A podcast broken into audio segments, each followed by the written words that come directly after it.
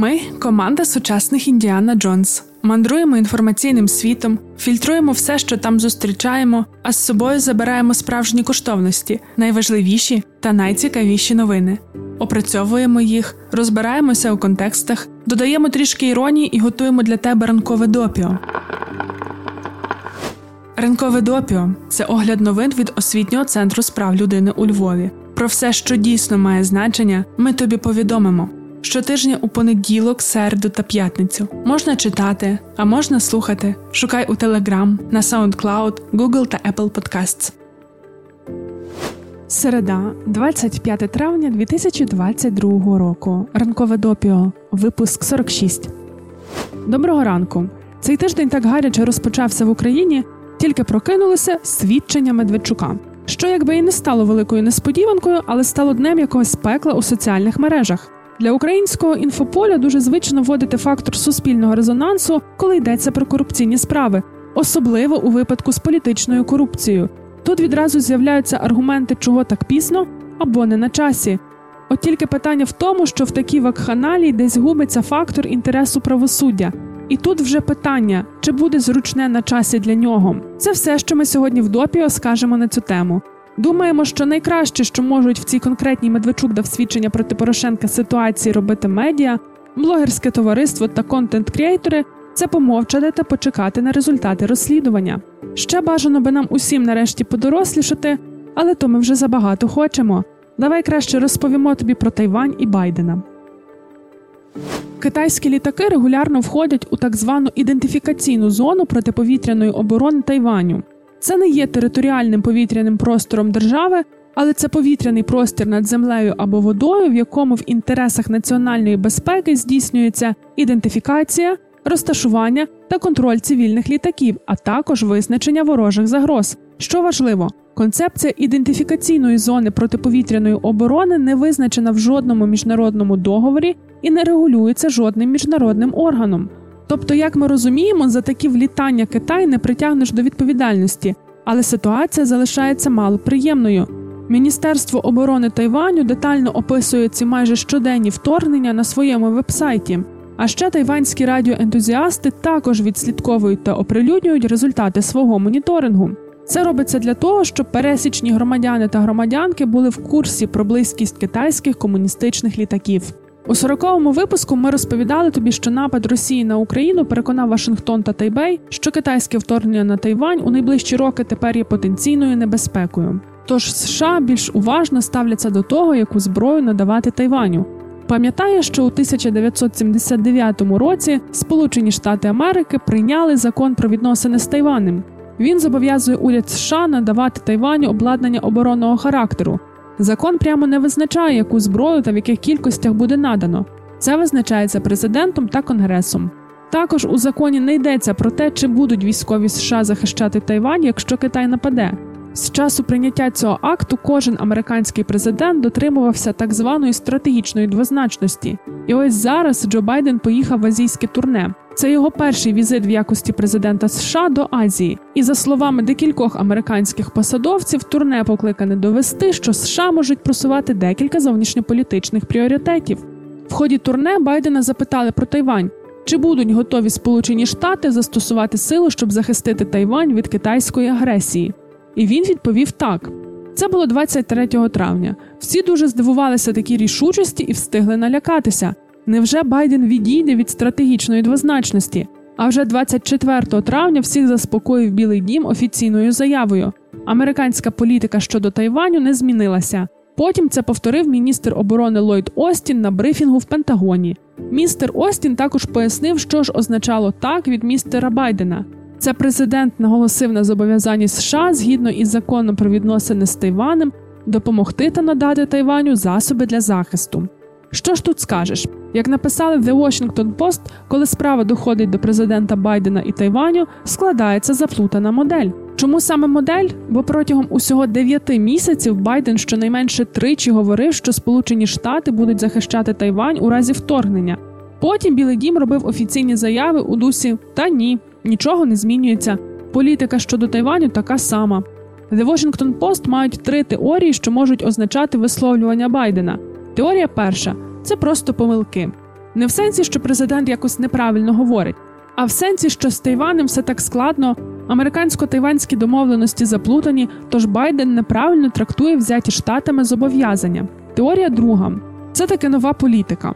Якщо би це були помилки, то Байден був би не перший з американських президентів, хто їх припустився щодо Китаю, ба навіть більше. Він не єдиний зі своєї адміністрації, хто помилявся у цій темі, але стільки разів.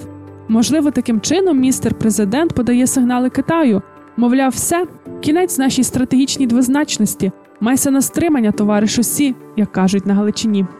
Теорія третя це нова версія старої політики, тобто Байден залишається на позиції стратегічної двозначності, але надає їй більш чіткого та міцного стержня. Ця теорія також говорить, що своїми заявами Байден сигналізує Китаю, але сигнали ці м'які. Ми поки що на тих самих позиціях, але в разі чого то подумаємо про те, щоб втрутитися військово. Ну, власне, це те, що ми хотіли розповісти тобі про Тайвань у політиці Байдена. А тепер давай поговоримо про аборти, бо вже цілих шість випусків ця тема не підіймалася в допіо. Нагадаємо, на початку травня стався витік чернетки рішення Верховного суду США про аборти. Ймовірно, у червні Верховний суд скасує своє ж рішення 1973 року у справі Ро проти Вейда. Воно визначало, що Конституція США захищає право жінки вибирати, переривати чи не переривати вагітність.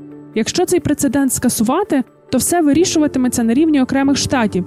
Аборти негайно стануть незаконними щонайменше в 13. Як ми й обіцяли, тримаємо руку на пульсі, бо очікується великий суспільно-політичний заміс. Нам цікаво, як впливатиме питання абортів на політику США щодо України. Це звучати може дивно, але певна логіка тут є. Ти знаєш, що в американській політиці є дві найбільші сили демократи та республіканці, але всередині кожної з партій є ще багато різних течій. І ось демократична партія має так зване прогресивне крило. Ці політики та політикині найбільше концентруються на питаннях соціальної справедливості, прав людини, екології. Аборти це якраз дуже їхня тема. Це загалом тема для всіх у американській політиці, але ця група мала би ну дуже взятися за право на аборт. Деякі наші спостереження дають можливість зробити висновок, що оці прогресивні політики та політикині якось не надто охоче підтримують ініціативи допомоги Україні. Ми навіть маємо гіпотезу. У майбутньому вони можуть чинити ще більше спротиву, оскільки війна в Україні спростовує дуже багато тез про те, що мир можна будувати тільки через діалог. Перемога України також може показати, що військові протистояння можна вирішити саме військовим шляхом, і що військова допомога США може бути доречною та ефективною. Це в свою чергу демонструватиме, що великі оборонні бюджети є виправданими. Такий стан справ дещо суперечить політиці прогресивного крила демократичної партії. Отож нас цікавить, чи переключаться вони повністю на аборти, а відтак не будуть пхати палки в колеса Україні. Поки що у нас відповіді немає, але є апдейти, що там зараз у США відбувається з РО проти Вейда. Минулого тижня законодавчий орган Оклахоми ухвалив найбільш сувору заборону на аборт у Сполучених Штатах. Цей закон забороняє більшість абортів за винятком випадків невідкладної медичної допомоги, інцесту або сексуального насильства. Однак випадки інцесту або сексуального насильства прийнятні лише тоді, якщо були зафіксовані правоохоронними органами. Але так погано не всюди. У Мічигані справи краще. Там з 1931 року діяв закон, який передбачав, що аборт є злочином у всіх випадках, крім тих, де необхідно врятувати життя матері. Він втратив чинність після рішення у справі Ро проти Вейда. Тобто, якщо у червні Верховний суд скасує це рішення, то у Мічигані почав би діяти закон 1931 року. Але суддя Елізабет Глейчер з апеляційного суду штату Мічиган ухвалила заборону на набрання цим законом чинності, якщо Ро проти Вейда буде скасовано. Після оголошення рішення суду губернаторка Мічигану Гретхен Вітмер оприлюднила заяву на підтримку рішення. А загалом, на фоні усіх цих новин і очікування, що ж буде у червні, в країні збільшується запит на вазектомію. Це операція, яка приводить до нездатності чоловіком мати потомство при збереженні статевих функцій. Процедура полягає у перев'язуванні чи видаленні фрагмента сім'явивідних проток. Таким чином, сперматозоїди не потрапляють в сперму, запобігаючи вагітності.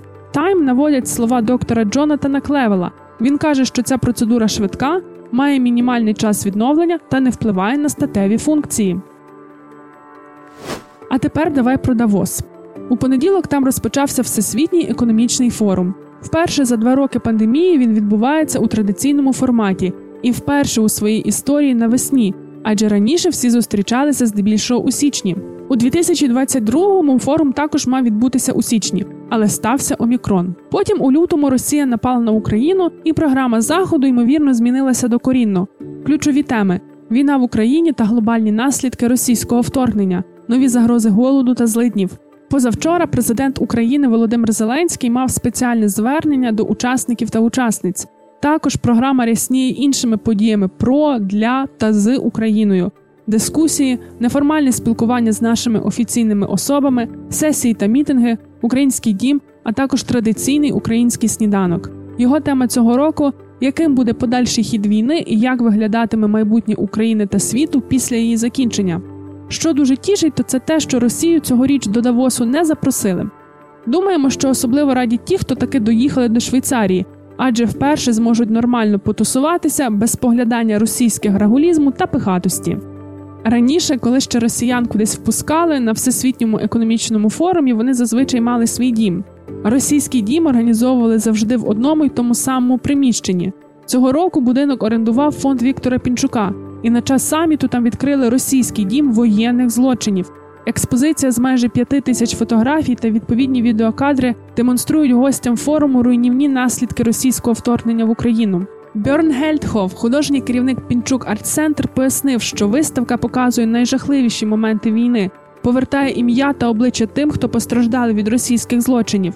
Він говорить: цитуємо: війна це не лише виживання України, а й цінності.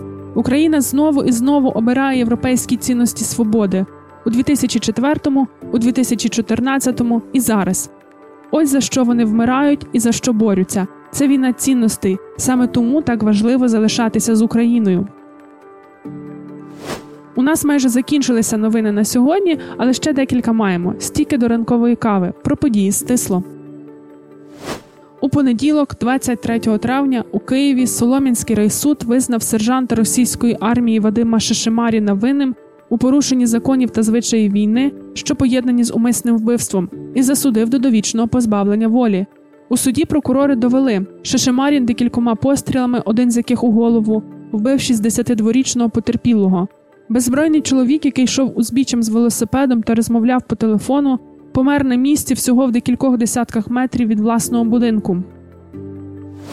Верховна Рада України підтримала заборону символіки російських окупантів та визнала Росію державою терористом. Тепер РФ визнається державою терористом, однією з цілей політичного режиму якої є державний геноцид українського народу, фізичне знищення, масові вбивства громадян України, вчинення міжнародних злочинів проти цивільного населення, використання заборонених методів війни, руйнування цивільних об'єктів та об'єктів критичної інфраструктури, створення штучних гуманітарних катастроф в окремих регіонах України. Український уряд співпрацюватиме з Microsoft щодо документування воєнних злочинів РФ, а ігрові консолі Xbox офіційно запустяться в Україні. Про це домовився міністр цифрової трансформації Михайло Федоров на зустрічі з президентом Microsoft Бредом Смітом у Давосі. Окрім цього, команда Microsoft планує допомогти цифровій індустрії України під час відбудови. Прем'єр-міністр Угорщини Віктор Орбан оголосив про введення в країні надзвичайного стану з опівночі 25 травня у зв'язку з війною в Україні та економічною кризою, до якої вона призвела. У зверненні до угорців Орбан заявив, що війна в Україні становить постійну загрозу Угорщині, а санкції, запроваджені Європейським Союзом проти Росії, призвели до зростання цін та економічних потрясінь. А тепер ми тебе відпускаємо у середу. Сподіваємося, вона буде спокійною і почуємося вже у п'ятницю.